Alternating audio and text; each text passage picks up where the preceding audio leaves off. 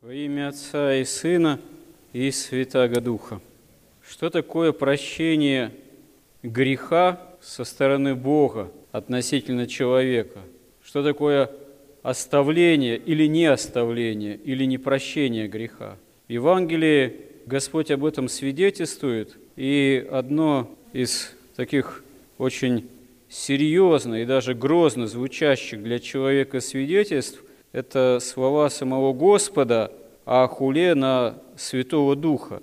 Господь говорит, что всякая хула простится человеку, и даже на Сына Человеческого, а вот хула на Духа Святого не простится ни в всем веке, ни в будущем.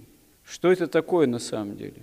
По мнению святых отцов, это такое уже крайнее отвержение истины, неприятие благодати Божией. Но из чего оно может рождаться? И не просто неприятие, а фактически именно хуа.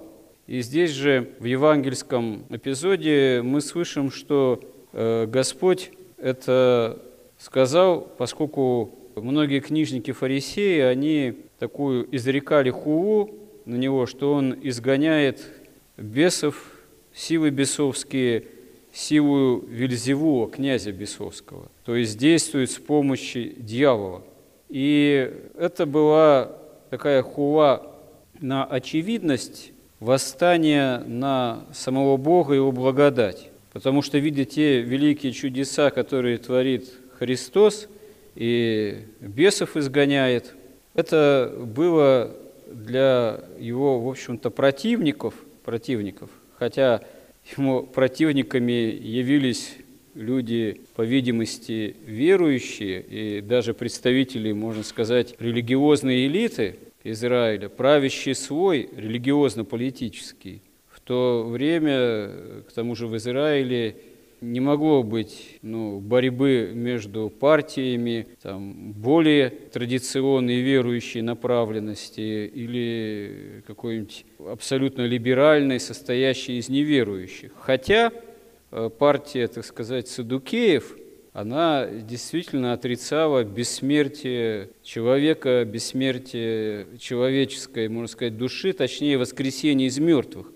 но при этом парадоксальным образом она не отрицала самого Бога всемогущего. То есть, э, очевидным образом, атеизм был вроде как не в моде, а тем не менее книжники и фарисеи многие, как противники Христа, дошли до такого ожесточения, до хулы на благодать Божию, на Святого Духа.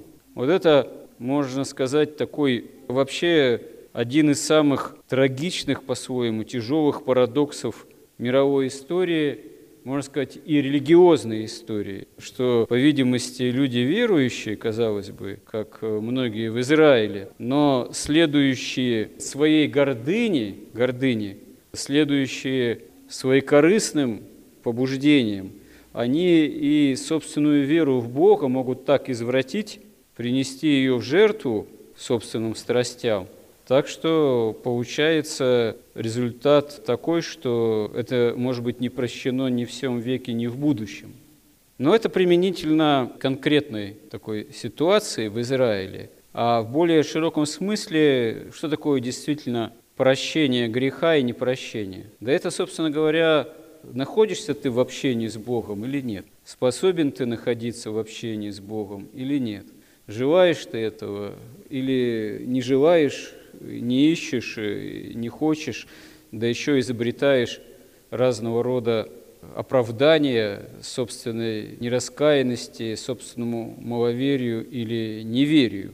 Святитель Феофан Затворник говорит, что вот такая своего рода хуа на Святого Духа, она может действительно проистекать из нераскаянности. Когда человек согрешил, Потом говорит, ну ладно, Бог простит, я потом покаюсь. И вновь и вновь в том же согрешает и не кается.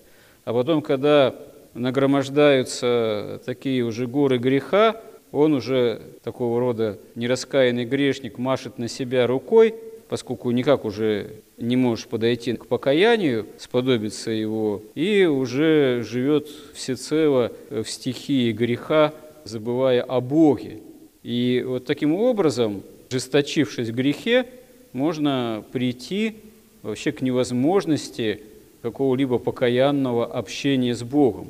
А если Бог не в силах прийти своей благодатью, не в силах, это тоже парадоксально звучит, потому что, конечно, Господь в силах все что угодно сотворить, но не по любви Божией насильно человека заставить любить Господа, не по любви Божией насильно человека поместить в Царство Небесное. И вот если человек этого совершенно не хочет, никакого общения с Богом, то и нет исцеления от греха. Потому что что такое прощение греха? Это исцеление от греха. А как может человек исцелиться от греха? Только по действию благодати Божией. А действие благодати Божией в человеке не только какое-то промыслительное внешнее, но и внутреннее, исцеляющее человека и внешнее, и внутреннее от греха, оно возможно только по вере.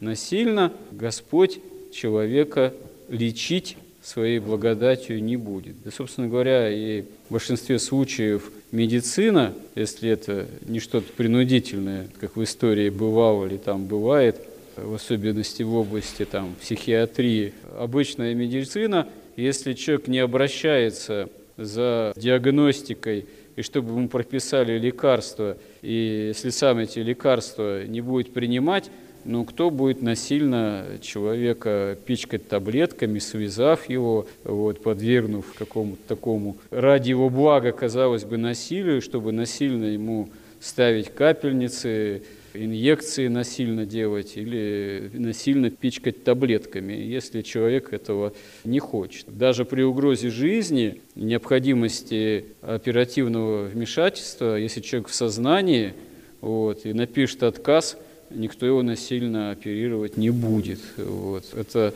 в общем-то, вещи очевидные. Так и в плане спасения, духовного исцеления, это тоже, в общем-то, должны быть для нас очевидные вещи в том смысле, что мы должны жаждать спасения, искать спасения и примиряться в этом смысле, примерять свою жизнь к Евангелию, к евангельским заповедям – и тогда у нас будет действительно истинная надежда на то, что мы будем спасены действием милости и любви Божией и Его благодати.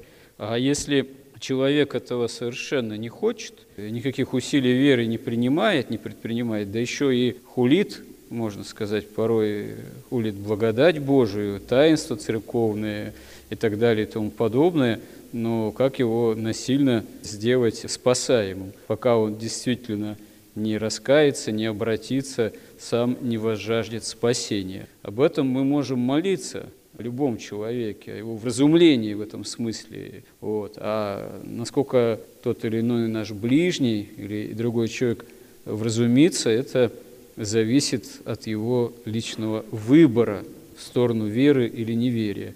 А мы должны в первую очередь иметь попечение о том, чтобы наш выбор в этом осуществлялся, и мы в этом не скудевали каждый день своей земной оставшейся до суда Божьего жизни как таковой. Истинно помоги нам в этом выборе, сподоби нас, Господи, спасения. Аминь.